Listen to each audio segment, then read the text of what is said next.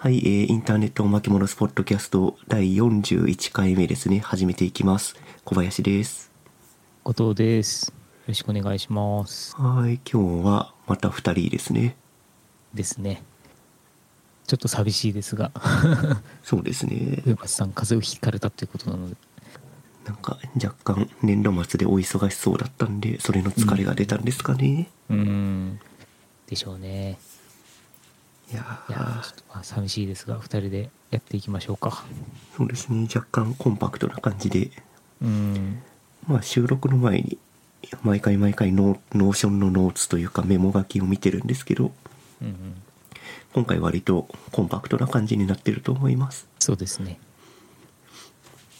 といったところで、はい、早速ノーツに入っていきますか。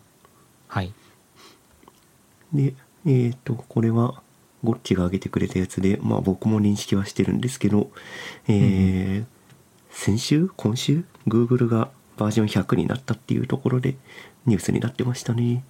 そう。これちょっとびっくりしましたね。で、んなんか見た目的にはなんかそんなに変わったわけではないんですけど、アイコンが微妙に変わってて、あ、なんかアイコン変わってるんだ。そうそう。ちょっと、えー立体的になってます。なんか、あの、うん Chrome の丸いアイコンがちょっと手前に浮き出たみたいな感じになってて。今までフラット、フラット、フラットしてたのに。うん。そうなんです。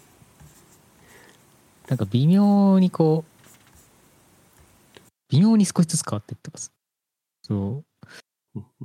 で、今回なぜかなんかちょっとこう、ニュッと飛び出した感じになってるっていうところで、なんかまた、100、バージョン100っていうこともあってなのか知んないですけど、微妙に変わってますね。手前に浮き出るってなんか、後ろに車道が乗ってるとかそういう話？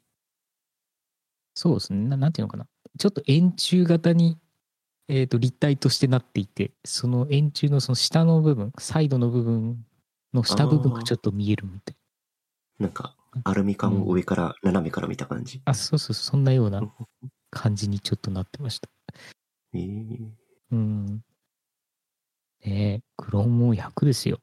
Chrome 出始めたというか、リリースされたのっていつ頃でしたっけ？僕がウェブ制作やり始めた頃に、はいまだバージョン5とか6だった気がするんで、ああ、ですよね。14、5年前じゃないですか。そんな前かな。そっか。今、ウィキ見てるんですけど、2008年に、ああ、あの、Windows 用にリリースされたらしいですね、最初は。えー、2008、ああ、うんじゃあ、そっか、14年前か。14年前か。そうですね。そんな前なんですね。すごいな。いやーあるタイミングからうん加速度的にバージョンが上がっていったんで、うんうんうん。なんか思想、思想が変わったんですよね。ああ、そのバージョンの、その数字の付け方っていうか、そういうことですかね。数字の付け方というか多分、うんウェブの、えー HTML とか CSS とか JS のアップデートをガンガンしていこうみたいな流れになった時があって、るほど。それ以降、もうバージョンがほぼ月に1回上がるみたいな形になって、うんうんうんどんどんバージョンが進んでいったっていう形になってると思う。ああ、なるほど。じゃあ、あの、W3C とかの、なんかこう、が提唱してるものとかを、まあ、どんどんこう実装していくみたいなタイミングとかで、まあ、アップデートをかけてるみたいな、なんかそんなようなものなんですかねそう。うんウェブの標準なんだ W3C とか What's、うんえっと、What'sWG とか、あと、はいはいはい。えっと、JS の C を作ってる ECMA とかね、あの辺がはいはいはい。バンバンバンバンバージョンの要件定義とかしてるんで、それを実装して、うん新しい機能をガンガン使っていこうぜっていう流れに確かどっかでなってるんうじゃないかな。んなるほど、なるほど。その点はなんか、モジラも相当やってそうですけどね。あ、モジラも確かうん100になったんじゃなかったっけ、話題になってないけど、ファイアボックス。うん確か。そうですね。今、Firefox のバージョンいくつなんだろうな。Firefox は、今調べてますが、はい。さっと出てこないな。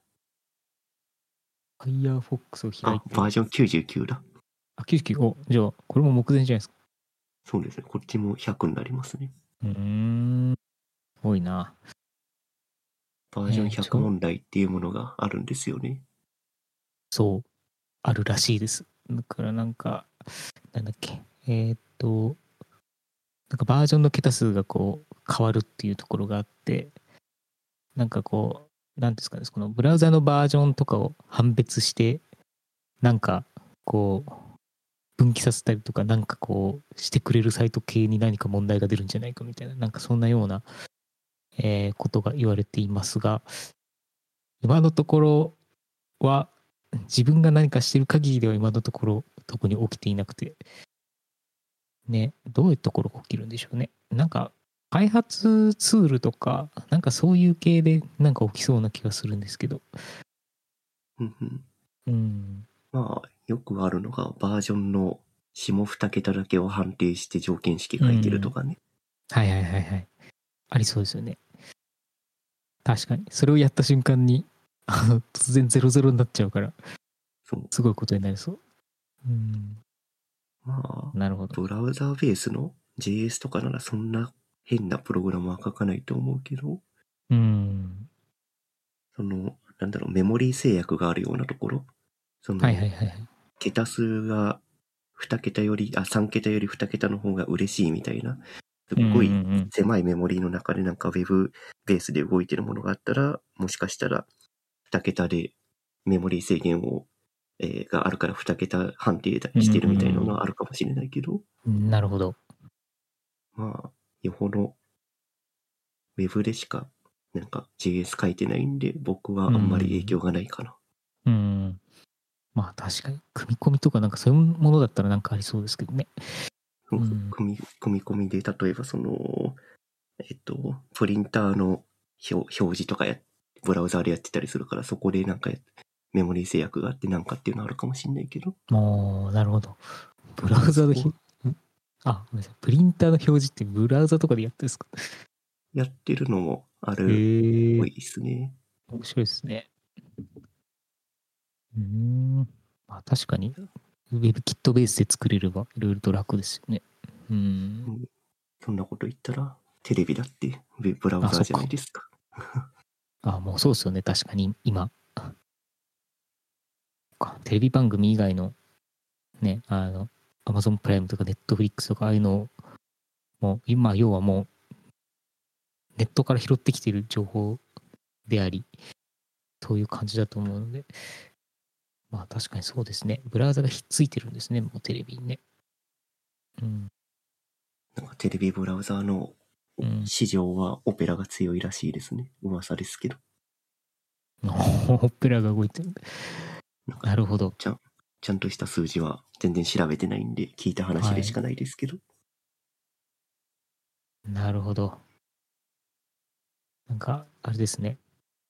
こういうメジャーな、一般的に使われてる、このウェブブラウザのね、シェアの中では、あれでも、そういう限定的なところで活躍してるんですね、今ね。うん。まうんあそういうのはあるかもしれないですねう。ん、なるほど、なるほど。ロゴの話をさっきしたけど、はい Chrome のね、なんかはい Firefox はすごいロゴ変わってるよね。買ってます。なんか、あの、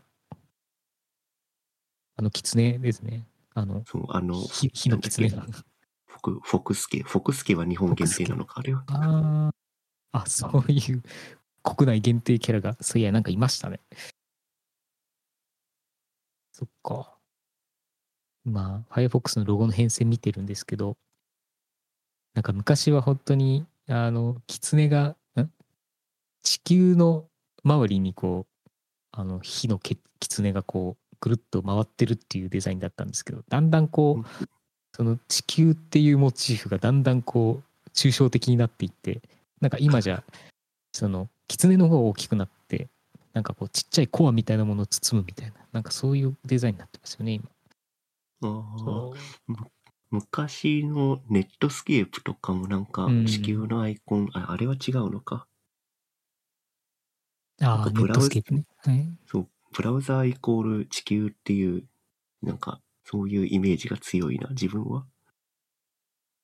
まあそうですね。やっぱり、このグローグローブっていう部分の部分でやっぱりなんかやっぱり一番わかりやすかったでしょうね。あモチーフとして。うんそうまあ、基本的にネットワークといえばもうあの地球儀のデザインっていうあモチーフっていうのがもう基本的にもうなんか言語として定着しちゃってるので、まあ、それを使うのが一番分かりやすいっていうのはあるかもですね。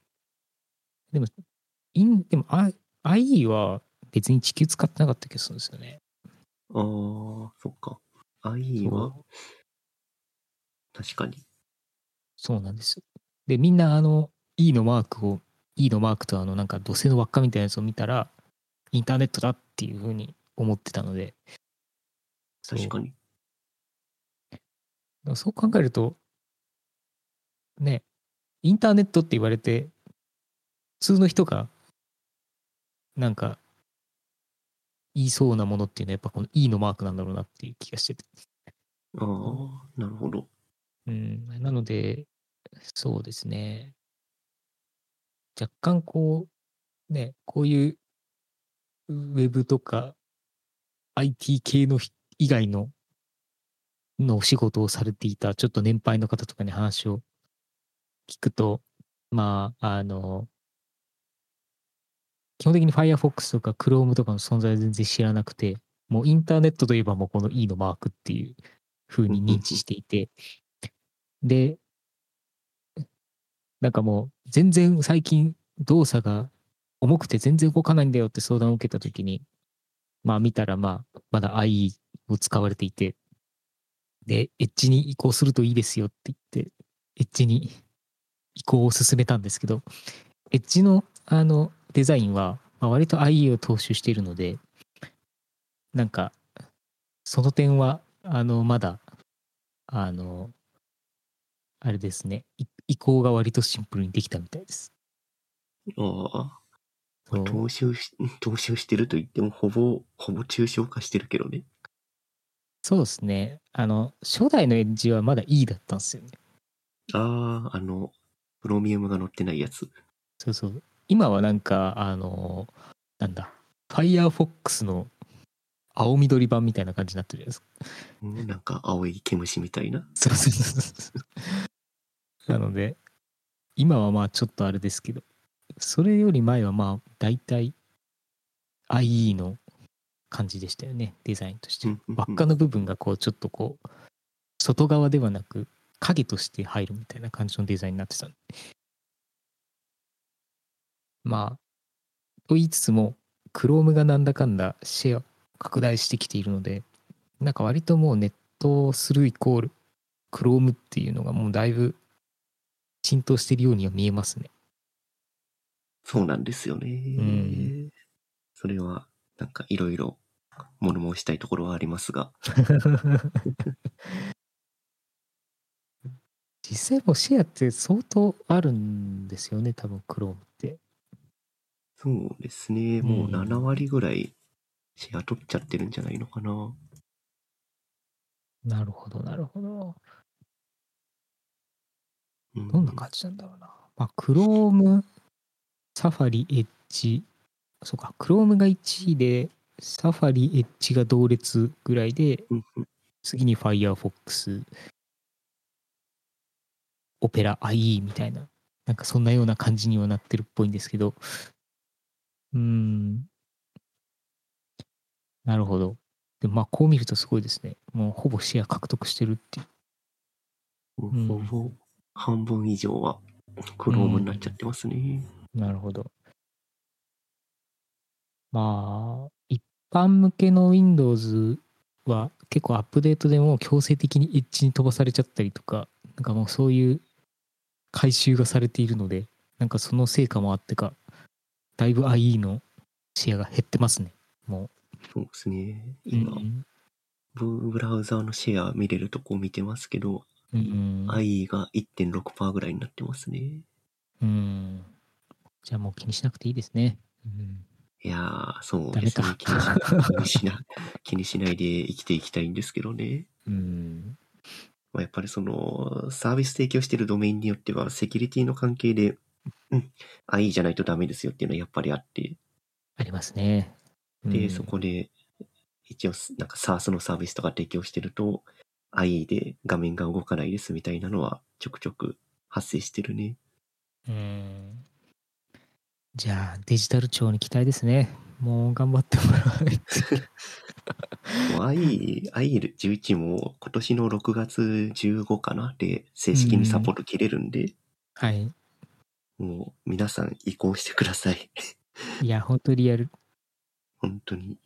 いや、本当にそのね、フロント作る人たちから見ると、そもそも CSS の書き方自体がそもそも IE 対応しろって言われると変わっちゃうっていうのが、なんかすごくもったいないところがあって、ね、なんか IE をこう視野から外してしまえば、なんかもうだいぶモダンで管理がしやすい感じの書き方ができるんですけどね。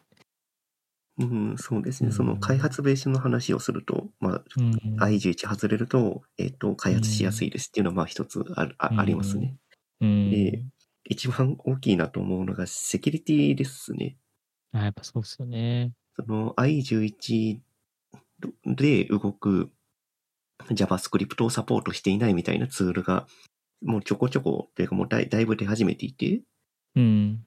で、そうすると古い、えっ、と、JS、まあ、Node.js だと NPM で提供されてるパッケージですね。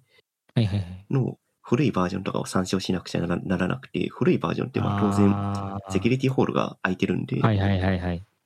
で、IE11 サポートします。IE11 サポートしてるから、すべてのブラウザーに対して、そのセキュリティホールが空いた古いうんバージョンの NPM ノード、えーモジュールを使ってますっていうような状況になっちゃうので、うん。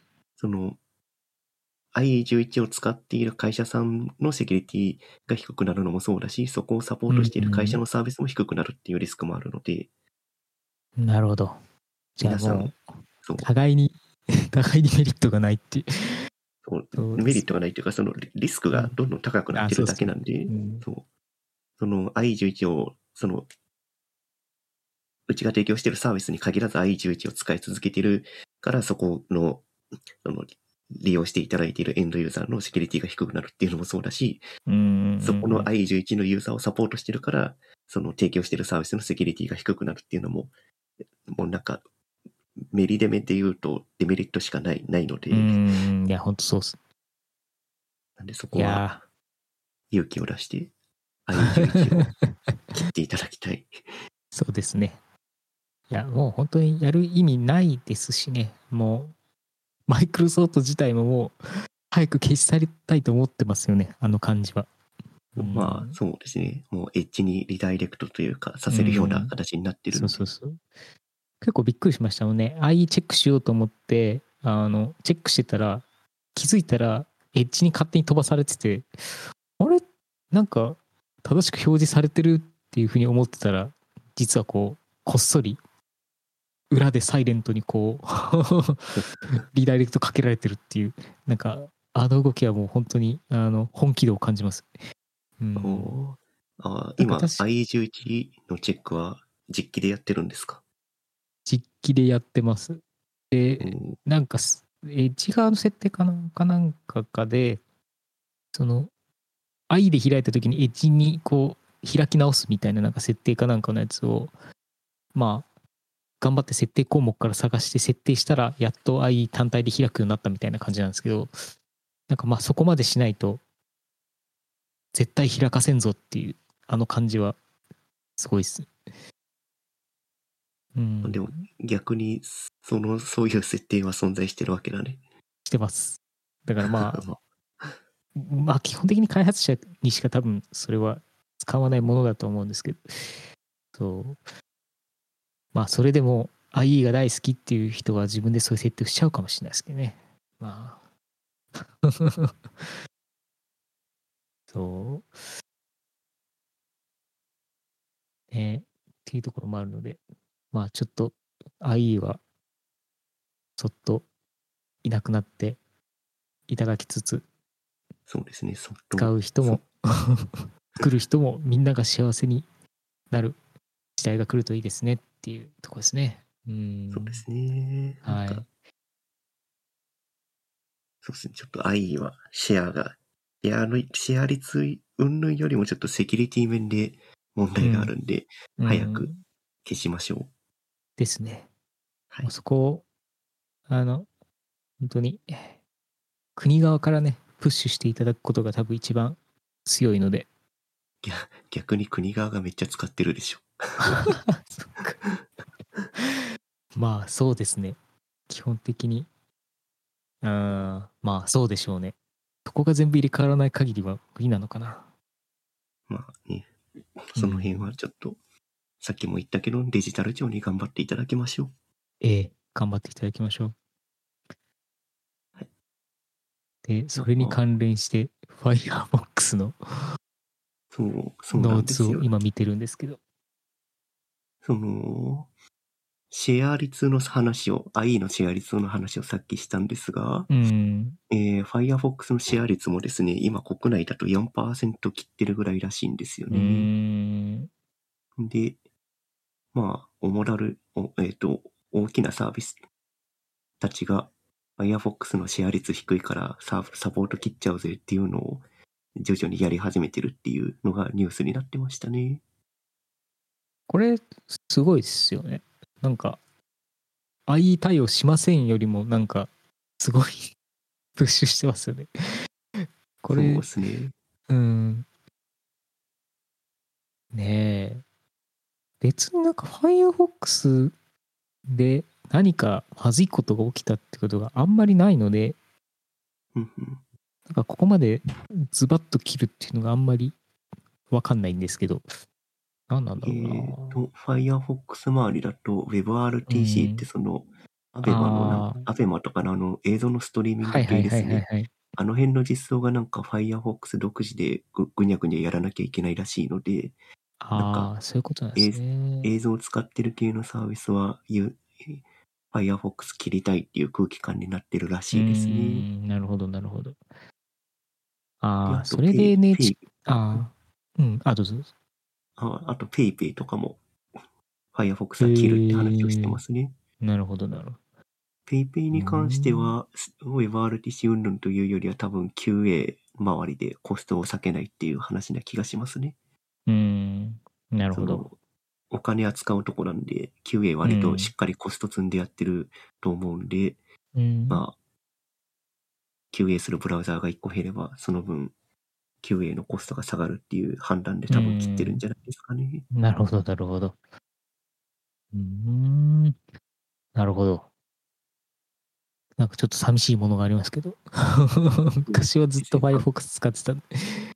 そうなんですよ。昔は Chrome より Firefox の方が良かった時代もあるんですよね。いやーですよね。何でしたっけ ?Fire、Firebug だっけ？Firebug 使ってました。そうそそうだ。インスペクターに、こうまあ今もうそれしか使ってないですけど、昔は Firebug っていうのがあって、それで、あの、ウェブのね、あの、表示検証だったりとか、JS を振ったりとか、なんかそういうのやったりして、ウェブ開発してましたよね。昔はその Firebug の方が、その Firefox に、の、あれは拡張なのかな ?Firefox の拡張の開発ツールの方が、なんか充実してたんですよ。うんうんうんうん。標準搭載されてる開発ツールよりは。使いやすかったですよね、すごく。そう、当時は、当時は使いやすかった。うん。今もあるのかな？今、Firebug で検索したら、Firebug から移行するっていうモジュラの記事が出てきました。あら。もう標準使えよっていう、そういうことなんですか？ああ、まあ、多うん分そういうことだと思う、思いますね。ね。なるほど。ちょっと昔の記事ですけど、さよなら Firebug っていう記事も出てくるくらいなんで、まあ、標準に移行される方が増えてるんですね。まあ、そうですね。うん標準、Firefox 標準のインスペクターで全然事足りちゃうので、うんうんうん。まあ、確か Firebug にの開開発者としても、もうやめてくれみたいな気持ちになってるんじゃないですうーか。ん、なるほど。まあ確かにそうですね。サポートをしようとしたりすると、もう永遠とやらなきゃいけないですからね。ブラウザの場合は。なんか、ブラウザに搭載された API に対応して、Firebug の開発者側も対応するみたいなことも多分出てきちゃうんで、んんうん確かに。なるほど。まあでも、そういう意味では結構標準のインスペクターがすごく使いやすくなりましたね。今は本当に。そうですね、うもう、ん。Chrome が完全にそこにガツガツに力入れてるんで、うん。まあね、Chrome というか Google としては Web インスペクター充実させて Web の開発どんどんやってくれる、くやってもらって、Web にコンテンツたくさん増やしてもらって検索ガンガンしてもらうと嬉しいからそこにコストをかけてるって感じはしますが。うんうんうんうんうん。そうですね。なるほどな。これでね、Firefox のシェアが低いからってみんな Firefox 切っちゃうと、モジュラが苦しくなるんで、ええ。どうなってしまうんだろうと、僕は心配してますけどね。いや、本当ですよね。あの、モジラは非常に我々にとって大切な会社なので、守っていきたいですよね。うん。そうなんですよね。ウィキみたいにね、あの、ドネートできる仕組みを、まあ、あるのかな。一応 MDN、えっと、モジュラーデベロッパーネットワークってその、うん HTML とか CSS とか JS の仕様が載ってるサイトがあるんですけど、はいはい。確かそこからドネートはできたはず。あーあ、出てきました。ドネート .mozilla.org が。あぜあ、まあでドネート。、ドネートしましょう。ドネートしましょう。いやー、なるほど。変わりますね。こういうふうに見てると。うーん、うんモジュラがなくなっちゃうともう、サファリと Chrome しか選択肢がなくなっちゃうんで、うん。で、その状態だとサファリはもう Web に対してやる気がないので、なん Chrome 一強になっちゃいますよね。ああ。ねえ、クロサファリはなんかちょっと、一歩遅れて実装されることが結構多かったですね。ウェッピーとかもそうですし。なんか、まあ、サフなので、ァサファうリは、ん、あのー I、iOS じゃないや、MacOS ベース、マイ MacOS と iOS ベースでバージョンが上がっちゃうんで、いうん、あ、そうですね。2種ありますもんね。うん。そうや 2, 2種あるし、その iOS と MacOS のバージョン自体もそんな頻繁に上がらないじゃん。ああ、じゃあそこに合わせて更新になるっていうそうそうそうそう。感じですよね。うん。そっか。普通のアプリケーションみたいに定期的にアップデートというよりは、もう結構 OS に紐づいてるみたいな、なんかそういう感じなんですね。そうそう。単体でアップデート、Chrome とか Firefox とかは単体でアップデートガンガンできるけど、ネットワークつないでればう、んまあ、サファリに関しては OS のアップデートと同時にアップデートみたいな開発になってるから、うんはいはいはい。新しい仕様とかになかなか追従できないんですよね、スピーデうィーに。ん、なるほどなるほど。で、さらに言うと、ね、あの、Apple さんはブラウザーで Web アプリケーションを使ってくれるなっていうスタンスなんで、ネイティブ、ネイティブが思考みたいな感じですもんアプリストアでお金チャリンチャリンしてもらわないと困るんで、Apple としては、うん。もうブラウザーはなるべく除外したいぐらいの気持ちでいると思いますが、うん。まあ、確かに。ハイブリッドアプリとか、あんまり結構否定的な感じで捉えられてますからね。うん。まあ一番大きいのはプッシュ通知が未だに実装されてないっていうところですね。ああ、なるほど、なるほど。もう完全にそこを実装しないことで、やっぱり、あの、ネイティブにやらせよう、移行させようっていう、まあそういうあれなんですね。そうそう。ユーザーの行動を制限するようなプッシュ通知はアプリ側でやってくださいっていう、そういうことですね。なるほど、なるほど。まあ結構、昔からそこら辺はっきりしてましたからね。うん、そうですね。うん。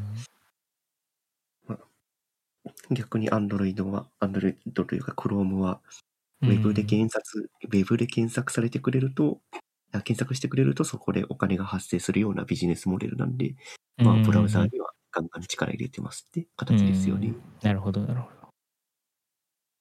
いやーってきてるな。なるほど。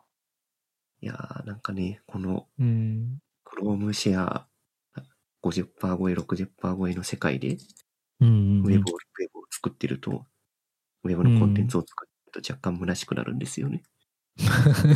なんでですか？いや、その自分は Google のためにサービスを作っているのかって気持ちになってしまう。ああ、そういうことですね。まあ確かに、ね確かに。なんか、そうですよね。いろんな人たちが、まあいろんな環境で、あの、まあ見れるようにっていうのがなんか、まあ昔の考え方だったと思うんですけど、まあなんかそれがだんだんと確かに一強になってくると、そこに最適化したみたいな感じになっていくし、なんか自然とそこでしか提供されないものになっていっちゃうっていうところが確かにありますよね。そうなんですよね。うん。えー Chrome の検索窓って当然、うん Google 検索につながっていて、うん。えーみんなブラウザー Chrome しか使わないです。まあ今、うん今 Safari とか Firefox もそういう状態にはなっちゃってるんだけど、アドレスバーに入力したら Google が開きますと。うん。でそうすると Google が検索したアルゴリズムによって表示されるコンテンツを見ますっていう形になってるわけじゃん。っうん。ですね。てことは、ってことは結局、ブラウザーのシェアが、えー Chrome 一強になると、インターネットはイコール Google になってしまいますっていう状態になりますよね。うん。そうなるとそうで、すね。うん。自分は Google 様の入り口を通った人にだけしかコンテンツを提供できない。逆に Chrome 様が、あ Google 様が認めてくれたコンテンツしか、えー世の中に認められないみたいな世界がいずれ来るんじゃなかろうかと恐れてるんですが。いや、そう思いますよ。あの、まさしくその Google のライトハウスでしたっけ？あの、測定ツールみたいのがあるじゃないですか。まあ、ああれって本当まさしく、その、Google による評価基準で全て判断されて、で、それがまあランキングされたりとか、除外されたりとかってまあそういうことをしされてると思うんですけど。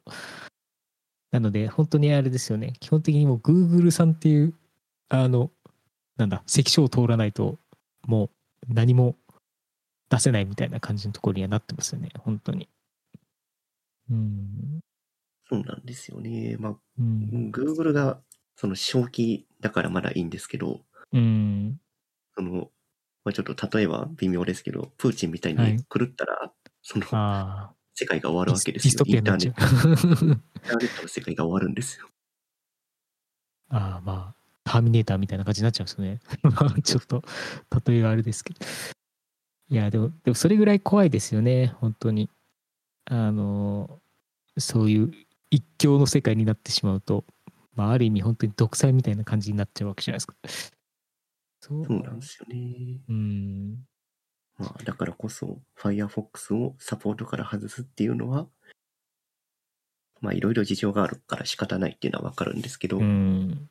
まあ、PayPay も、ABEMA も Firefox 外してるから、うちも外そうや、みたいな判断をするのは、なるべくやめていただきたいなと思う次第でございます。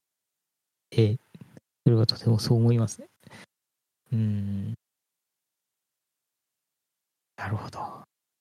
はい。という、この Google 一強になるのが怖い話は、このポッドキャスト、インターネットを巻き戻すポッドキャストをやめるきっかけに、あ、始めるか、始めるきっかけにもなってるんで、ああ、なるほど、なるほど。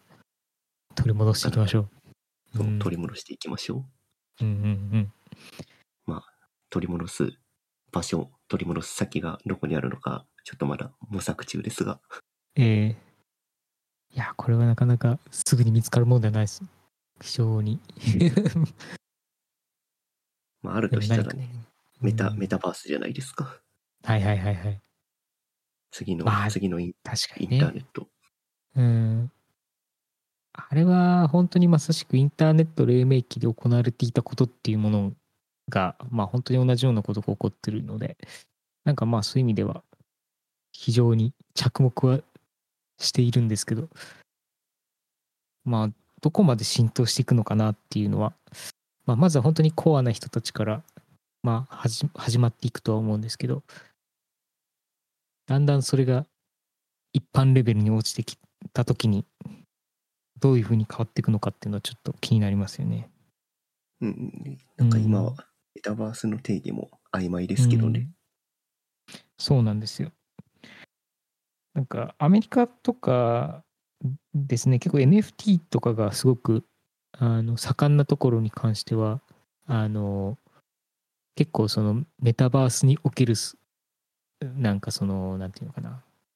そのまあデータデータでしかないんですけど、まあ、一応そういう NFT の技術を使ったっていうそういうまあ資産ですね。っていうものの価値っていうものがなんかちゃんと存在しているように見えるんですけどなんかなかなかそれっていうもののなんかなんだろう。がどれぐらい多くの人に受け入れられるのかっていうのはちょっとまだ全然見えないなっていうふうに思っていてまあそういうのも本当にみんなトライしながらだんだん認められて形なんか定着していくんだろうなと思いつつなんかまだ全然わかんないですね。うん。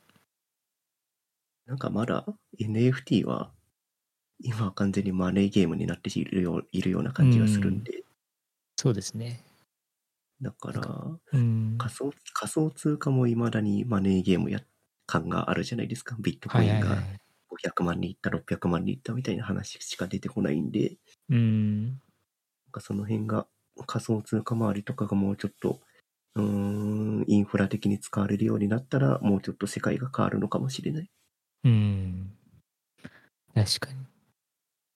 まあ確かに NFT のねあの技術自体は本当にすごいものだと思うのでなんかそういう意味では本当に今までのそのデータ化されたん？そうですね。データ化されたものの価値っていうものっていうのがちゃんとつくっていうところはすごく大きいのでなんかそれはがやっぱりなんか中心になっていくのかなっていうのはちょっと思ってますね。うん、ちゃんとデータにし、データに証明書がつくっていう形になって、うんそうそのデータを保有すること、まあ、そのデータを取引することが、えっ、と、担保されるような世界になってくると、うんなんかもうちょっとインターネットというかデータのコミュニケーションみたいなものが、形が変わってくるような気はしますね。確かに。そうなんですよね。なんかそそこに関してはやっぱりもう本当にえっ、と常識が変わるなと思って見てるのでなんかまあそれがどういうふうに変わっていくのかっていうところで今だとまあそのアートワークだったりとかどちらかというとクリエイターの人たちが作ったものにまあ価値がつくっていうでそれを持っていることに、えー価値があってでそれをまあツイッターのアイコンとかにすることで所有してるっていうことをアピールしたりだとかっていうなんかそういうまあ結構本当にあのちょっとなんなんて言うんでしょうねまあそういうことで一旦あのまあなんかその NFT のまあ価値みたいなものっていうものがなんとなく可視化されてるようにはちょっとまあ見えてるんですけどそううんうんでもまだ全然発展途上だなととは思いますけどね。うん。そうですね。やっぱそのデータの価値を定義づけるっていうところで、うんメタバースというか、まあ、N- NFT か。NFT と割と VR 空間の定義、紐付けがよく行われているような気はしますね。うんですね。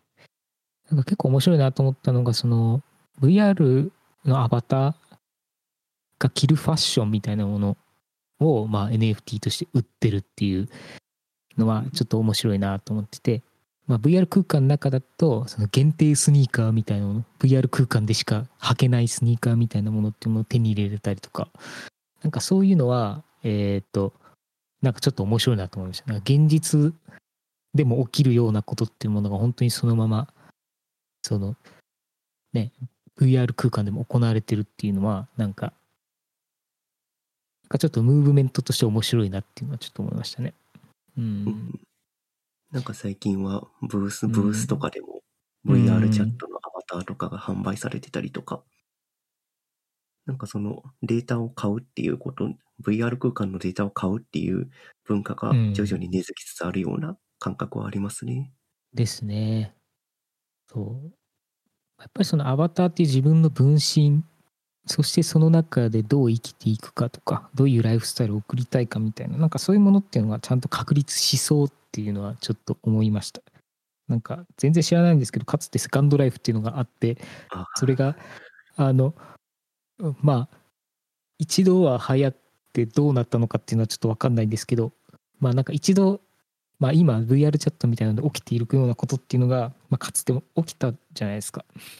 うん。そうでなぜそれが今成功してるんだろうっていうのはやっぱりなんかあれなんですかね。やっぱ VR っていうまあものを通して技術を通してどんどんこうやっぱり自分との一体感が生まれたっていうことなんですかね。より肌に近い感覚で体感できるようになったから流行ったっていうそういうことなんですかね。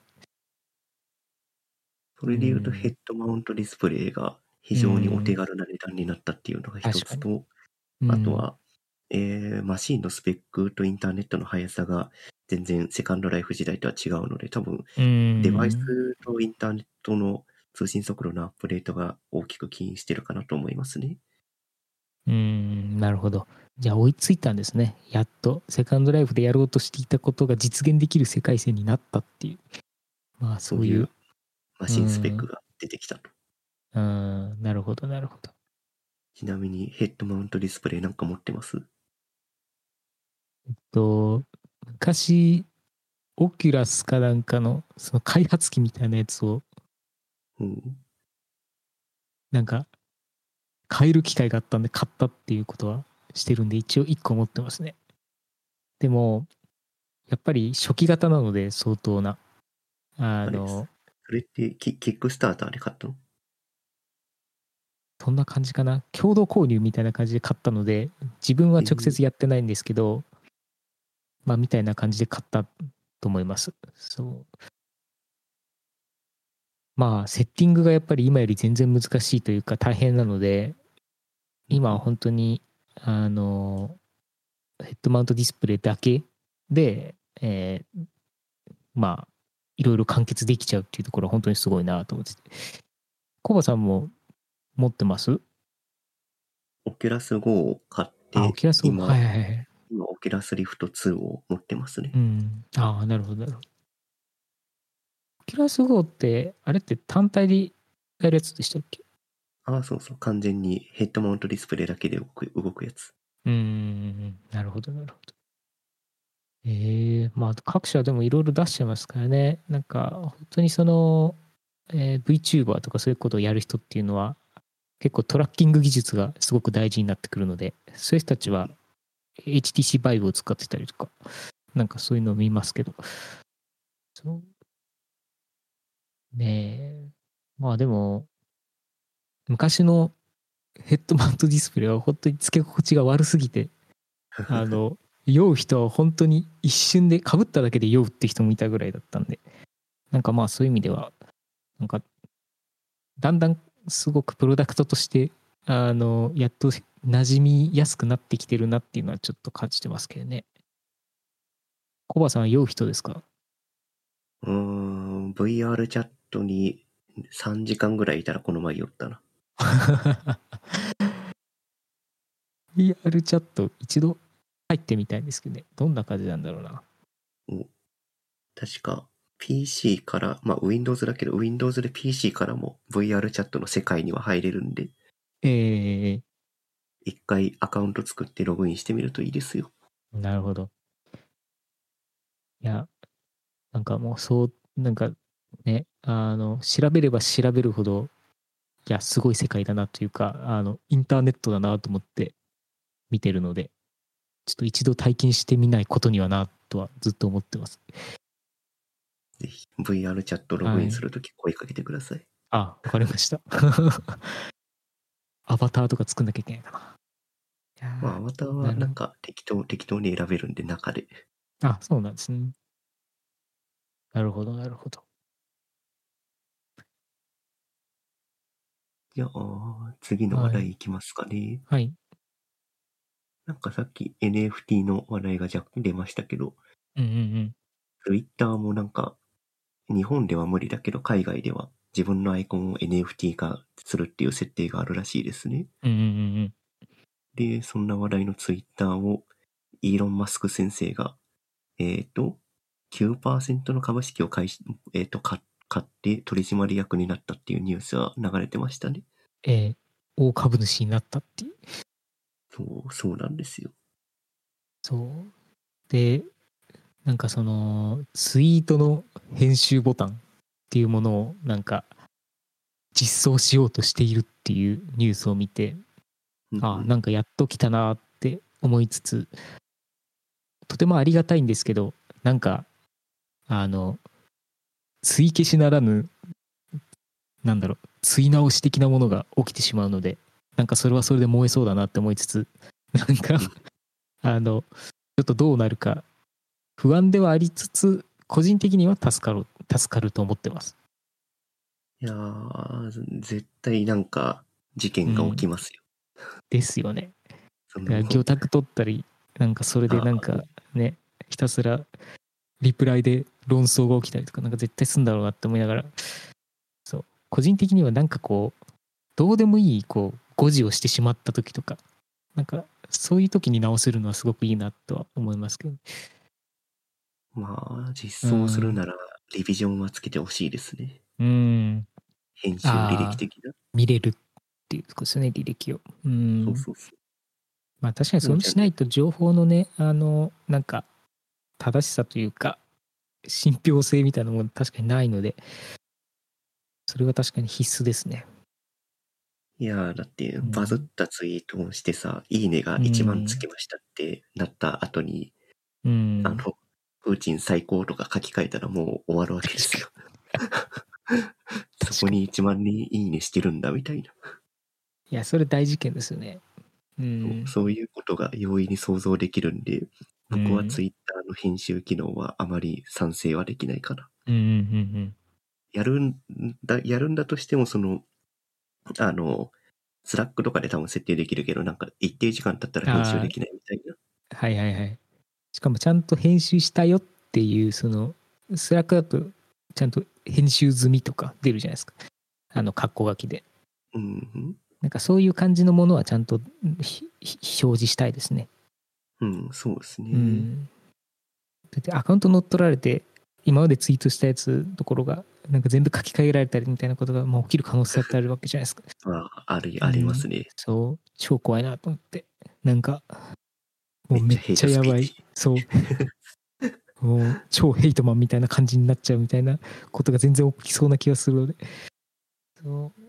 まあなんかそういう何かしらのね、あの、ことは多分間違いなく必要ですよね。うん。うん。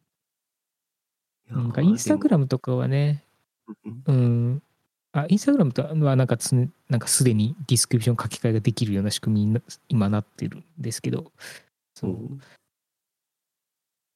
えー、うん。あ、すみません。話折っちゃって。うん。イインスタはそのテキストベースのコンテンツではないから、そこはうん。あまり影響がない気がするけど、うん。まあ、確かに写真ありきですかね。そう、ツイッターはテキストベースの、そのテキストメインのコンテンツなんで、うん。そこの書き換えが簡単にできちゃうと、うん、なんか、ね、さっきも、さっき言ったような問題とか、あとは、その、コンテキストの変更ができちゃうわけですよ。うん確かに確か例えば、リプライで、あ、それいい話だねって言われた後に、その、自分がツイートしたやつをすごい変なことに書き換えるとかっていうのをできちゃうんで、に。いやーそれはコンテキストが変わりますね。恐ろしいですね。そういうのもできちゃうんで、うん。なんかもう少し別のところでツイッターの回収をイーロン・マスクにはしてほしいなと思う次第です。確かに。なんかイーロン・マスクもね、うん。広告広告を外してほしいですね。ああ、確かに。確かに。いや、それはそうですね。もうイーロン・マスクのね、あの、膨大な資金力があれば、そこら辺がだいぶカバーできんじゃないかっていう。いやー世界一の金持ちなんでね。うん。ですよね。まあ、なんかインフラとしてこう支えてる必要は絶対あると思うので、なんか一時期ツイッターが危うぶまれてた時あったじゃないですか。やっぱりなんか、あの、身売りするのかみたいな。そうそうそうそうそう。で、まあ今復活してるのかな？わかんないですけど、まあししてるんで、ちゃんとそのインフラとしてはまあ維持しつつ、まあそういうノイズがない世界っていうのはなんかやっぱあったらいいなっていうのは思いますね。うん。ねうん、まあね、各言う僕もツイッターの株主なんで、あ、そうなんですか。買ってるんですか。買ってるんで、今う回、ん、イーロン・マスク先生が買ってくれたおかげで、だいぶ、おだいぶいい思いをしてます。ああ、10%ぐらい株価上がってたんで。すごいですね。へえ。なるほど。まあね大インパクトですね。うん。そうそう。本当にショショットの、ワンショットのニュースでしかないんで、その株価の変動に関しては、はいはいはい。まあ今後のイーロン・マスク先生に期待しつつ、株は持ち続け、持ち続けますよ。ええ。ちょっと、あの、あれですね、ツイート編集ボタンが実装されるあたりで、ちょっとどうなるかわかんないですね。怖いですね。そうです。これ実装されちゃったら、売っちゃおうかな。確かに。数ヶ月以内にテスト開始するらしいですからね。おあの着目しといた方がいいです。なるほど。ちょっと見ときます。はい。なるほど、なるほど。割と、ブラウザと SNS とかインフラ周りの話はこんな感じだったんですけど、そうですね。最じゃあ、次最後のノース次いきます？これはコンテンツ系の話ですね。これも若干ですツイ,、ツイッターと若干紐づく話ではあるんですが、確かに確かに。えーと、ちょっと漫画自体は完結した、コンテンツ自体は完結したんですけど、まあ、先、先月か、先月に完結したんだっけ？そうですね。うん。そうタコピーの現在というコミック。これはジャンププラスで配信されているネットコミックですね。これが。まあツイ、ツイッターとかで非常にバズっていて話題になってましたねっていうのをちょっと話そうかなと思ってました。はい。いや、タゴピーの現在、面白かったですよね。こ れめっちゃ面白かったです。そう。久々に毎週金曜日、日が変わった瞬間に自分もアクセスして見てましたっていう漫画でした。なんか、そう自分も最初から知ってたわけじゃなくて、やっぱりそのツイッターの話題で、話題とかそのなんだ、えーまあツイートだったりとか、そういう、あのートレンドだったりとかっていうので、まあ目に、目にして、まあ、だっていう、なんかそういう感じなんですけど、まあなんか本当にそれだけ流行るだけのパワーがある漫画だなと、本当に思って見てました。自分もこのタコピーの現在は、えっと、ちゃんと読んだんだけど、読み始めたのが、最終話の一個手前のが配信されたタイミングぐらいで読んでたかな。あ、そんな感じだったんですね。ちょうどもう、そろそろ終わるぞっていう時に、まあ、一丁見てみるかって思って、一気にして、はいはいはい最終話の配信。を心待ちにしていたみたいな、そんな感じでした。ああ、なるほど。自分は多分3か4話ぐらいおから見始めたんで、いやもう毎週楽しみだでしたね。金曜日はもうタコピーの日だと思ってましたから。そ 3, うそう。三回、三回4話ってそんな話題になってましたっけ？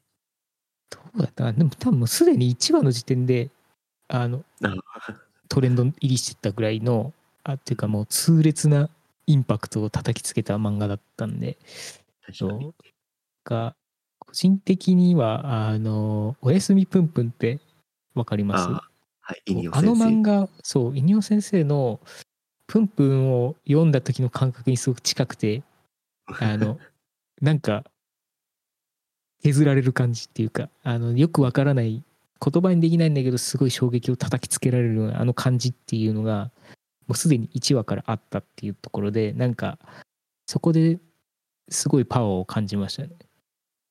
そうう。んで、本当にやっぱりその、まあ世界観だ、なんていうか、その、絵の構成だったりとか、すごくその、同じ比率をこう上手に、あえっと、なんだ、同じそのカット割りとかとかをなんかこう上手に対比的に使ったりとかしてなんか結構こう気づかないうちになんか印象づけるようななんかそういう絵作りみたいなものをすごくしていてなんかなんだろうな。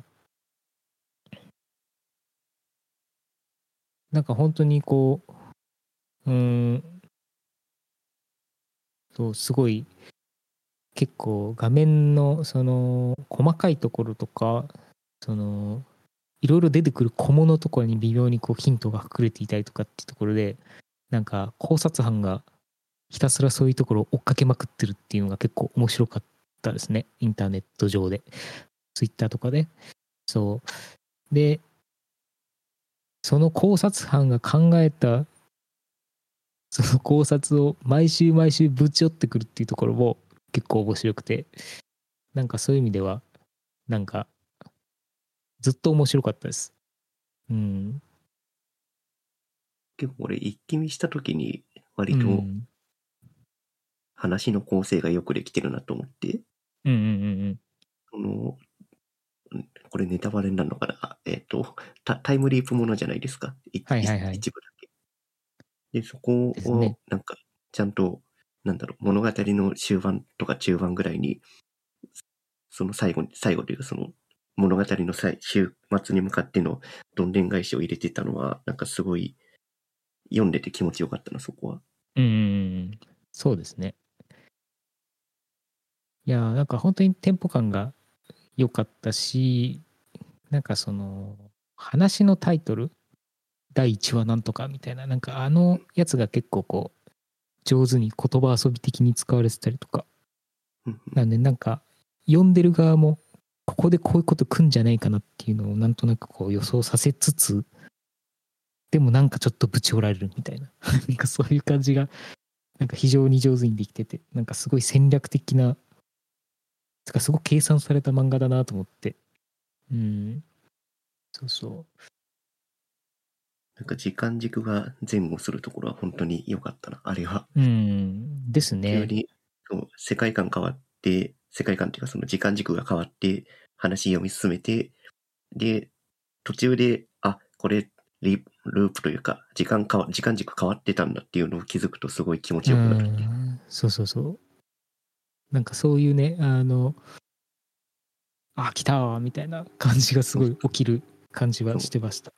なんか綺麗、綺麗に伏線回収されるっていうかさ。うそうそうそう。んですね。まあ、なんか全部回収されたわけではないんですけど、まあ、あの、これで良かったかなっていう感じで、まあ、個人的には終わりましたけど。そう。まあ、なんでしょうね。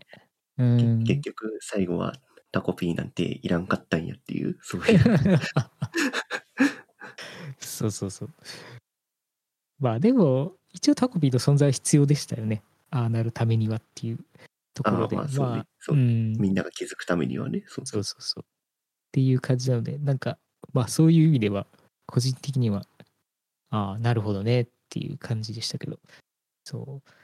で、なんかこれ本当に、あのーなんだ、オンラインコミックなんで、基本的にこう、ね、あのー漫画雑誌として、こう毎週こうコンビニに並ぶとかそういうものではないんですけど、その基本的に金曜日にの時間が変わったタイミングで連載になるので、まあその間にすごいトラフィックが集中するっていうのは結構見ていて面白かったですね。ああ、確かに。ん。なんかまあ AWS とかなんかそういうのでなんかやってるのかわかんないですけど、まあなんかそれぐらいしないとトラフィックさばききれないようなものなんだろうなと思いつつ、あの、自分もひたすら Twitter のクジラみたいな状態を何度も繰り返しつつ、なんとか15分か20分後ぐらいにやっと見れるみたいな、なんかそういう感じでした。最終話の配信日とかすごかったもんね。うん、いや、本当ですよ。全然見えねえと思って。そう。で自分その、もね、うん。じゃあジャンププラスでそのタコピーの現在以外にも、スパイファミリーっていうコミックを読んでて、はいはいはいはい。で、それちょうど金曜日の夜に読んでて、タコピーが金曜日の夜配信されるっていうのは知ってたんだけど、全然気づかずにこう、そのままスパイファミリー読んでたら急に重たくなって、急に次の話読めんくなったなって思ったら、ああ、そういえば今日タコピーだったわって。完全にそれタコピーですね。タコピーに全てね、トラフィック持ってかれてるんです。電子書籍ってその、なんだろう、いつでもどこでも好きな時間に読めるから便利っていう話だった気がするんですが、うん。なんか、普通に、なんだ、開店前の本屋に並ぶのと同じことをしなきゃいけないのかみたいな。そうですね。なんか、あの、物理的なものが存在しないはずなのになんかすごく物理の壁みたいなものを感じましたね。なんか、超並んでるような、なんか長蛇の列に並んでるような気分になりました。そう、なんかね、うんインターネットの、ネットコンテンツだからすぐに見れるだろうっていう感じなんだけど、うんやっぱりそこには、インターネットもね、トラフィックの問題とかもあるんで、そこでトラフィック詰まっちゃって、インターネットっていうデータのやり取りなんだけど、なぜかそこで順番待ち、物理的な順番待ちが発生してしまうっていうのは、なんか一つ面白い現象ですね。いや、本当ですね。いや、なんか本当に、あのやっぱそそういうこうコンテンツパワーですね。超人気なコンテンツパワーの力みたいなものをやっぱりこう体験しましたね。どれだけネットが速くなろうが、なんかそういったものはやっぱり起こるんだなっていう。そう。なんで最終的なアクセス数とかも相当なんじゃないですか。あの、どうだろう。ちょっとデータわかん、はっきりは見ていないんですけど、なんか結構ジャンププラス市場でも相当高い数値を出したっていうのはなんかどっかで読みましたね。少なくともジャンププラスのアプリのインストールとか会員数は爆発的に伸びてるだろうね。ああ、なるほどなるほいやー、いいね。やっぱいいコンテンツは人を引きつけますね。ど。いや、本当ですね。いや、なんか久々にそういうコンテンツパワーをなんか身近で体験していた感じでした。そう。なんかあれだけやっぱりね、みんなが熱中ししてると、まあツイッターのタイムラインとか見ていてもすごいパワーを感じましたね。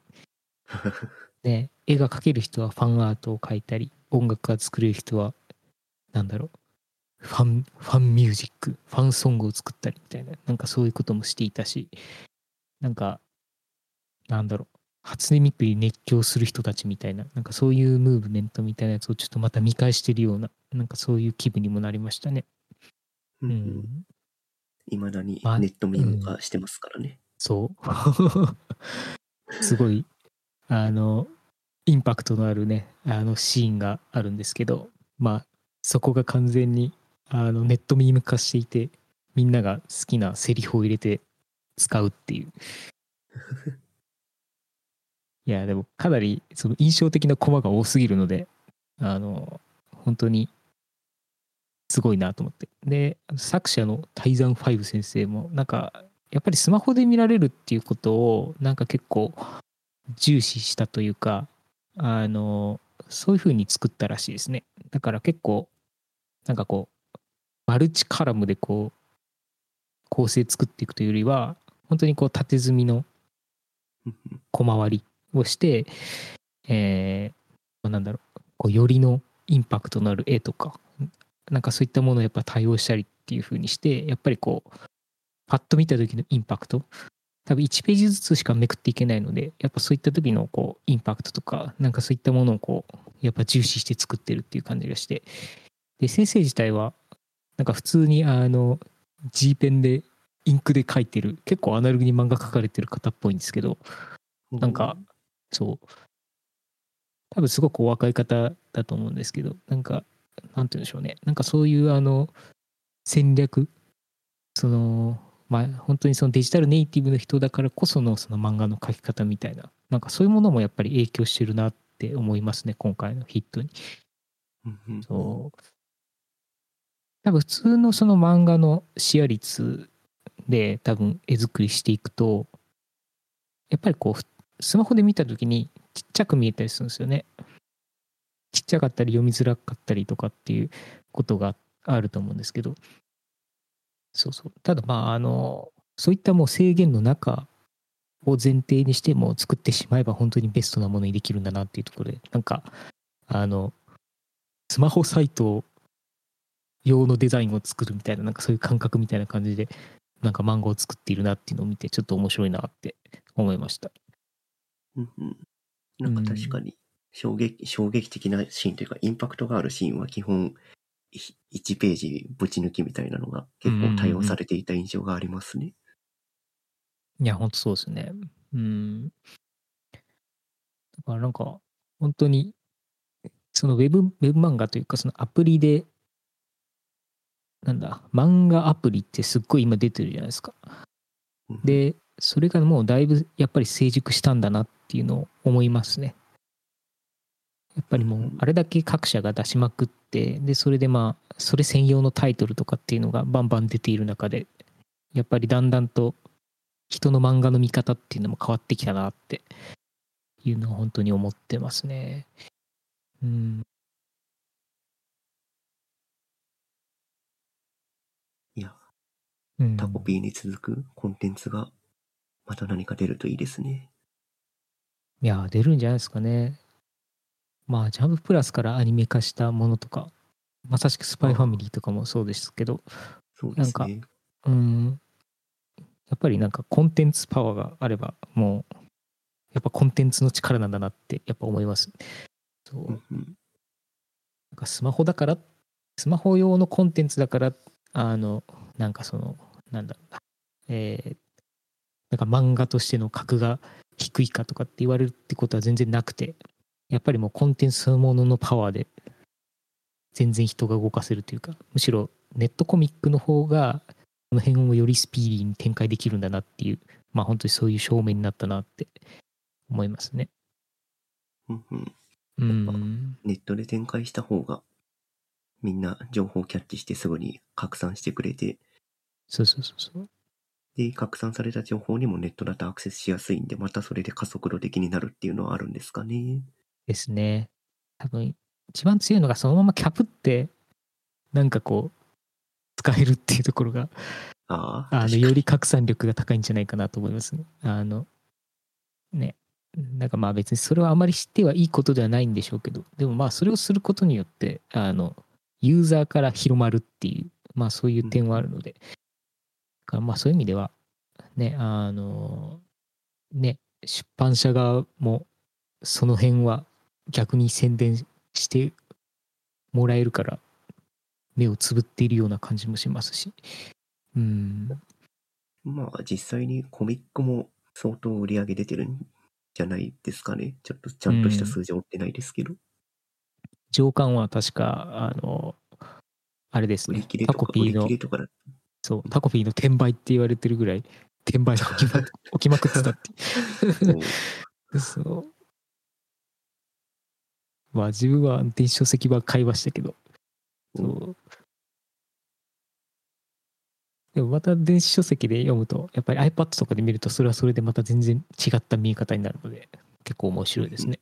うんえ。ー確か、コミック版は追加のエピソードとかが入ってるんでしたっけ？ああ、なんか追加のエピソードっていうよりは、なんか、あの、なんていうんですかね。えっ、と、話と話の間に挟まるページかなんかのところにちょっとこう4コマみたいに入ってたりとか、なんかそういう感じのものがちょっとこう追加されてるみたいな。なんかそういう感じでした。なるほどうん。書き残したことを書いたとかそういうのはないんですね？いや、そそういうのではなかったです。あの、上下買ったんですけど、そういうことではなかったです。うん。なんか、一個だけ気になってるとこがあって、タコピーの話で、うん。タコピーが、そのタコ、ハッピー星か、ハッピー星に戻った時に、そのお母さんから、ああ、一人でってやつですか？そうそうそうそう、一人でうん来ちゃいけないっていう決まりがあるみたいなことを話してて、はい。じゃあ、二人だったらいいのか、じゃあその二人ってなんだろうっていうのをずっと考えてるんですよね。僕もそれずっと思ってましたね。だから、ハッピー星にいるあのタコピーファミリーたちは、元は人間だったのかとか、同じ、同じことを考えてます。なんかそういう考察は結構いろいろ目にはするんですけど、そう、ハッピーじゃない子をハッピーにするために持ち帰るとかっていう、なんかそういう話なのかなって最初はちょっと思ってたんですけど、なんか、どうなんでしょうね。あそこだけは僕もはっきりしなかったですね。ううんん。実はタコピーが人間だった説も唱えたいですけど。全然あり得ると思います。そう。ねえ。うんなんかそこ以外は、だいたい綺麗に回収できたかなっていう感じはしますけど。あとうん、あれだ、えっと、男の子のお兄さんのところは全最後までうん明確には書いてなかったよね。確かに。一応なんか、よようん。読んでればわかるけど、実際どうなったのか書いてなかったよね。ああ、あのーまあ、捕まってからですよね。捕まってからの、結局お、兄ちゃんが肩代わりしたのかなって僕はちょっと思ってましたけど、なんか、あそうそう。あれを読んで身代わり、身身代わりに少年院に行ったんだろうっていう話なんですけど、う。ん、そういうのをなんか、めあえて明確に書かないっていうのは、ちょっと話としては面白い作りですね。うん、そうですね。なんか想像できる余地みたいなものをちゃんと作っておくっていうところの、その、ああ、そうそう。なんか上手な塩梅が、なんか逆にいいと思いました。そのユーザーに何かこう考えさせるとか、その楽しませるっていうか考察することも楽しさの一つだと思うんで、なんかそこの出し方が結構、あの、なんかいい塩梅だなと思って見てましたけど。その読者に対するその余余白の作り方っていうのかうな。ん。なんかそれがうまいなって思いますね。いや、そうですね。いや、楽しみだな。またねう。んまたこういう楽しい作品が出るといいですけど。うん。そうそう。タイザン5先生の話は結構他の漫画も面白いので、読み切りでお書かれてるんですけど、それも、あの、読んでみるといいっす。結構、あの、面白いっす。やっぱりリズム感がそのまんまなんで、あの、タコピーの時と。おちょっとうん。チェックしておきます。ぜひぜひ。はい。じゃあ、そんなとこですかね。そうですね。いや、今日は綺麗にまとまった気がはい。しなくはないです。はい。結構インターネットっぽい話で、全部やりましたね。今回はそ。うですね。確かにうん。前回が新年度っていうリアルな話しかしてなかったんで、うんうんうんうん。久々にインターネットに戻ってきましそうちょうどいいバランスなんじゃないですかね。た。はい。そうですね。といったところで、うんはい。今回は以上にしましょうか。次回は上松さんも来れるといいですね。そうですね。次回はもいちゃんと3人で揃うといいですね。えー、では、はい。お疲れ様です。今日はこんな感じで。はい。お疲れ様です。はい。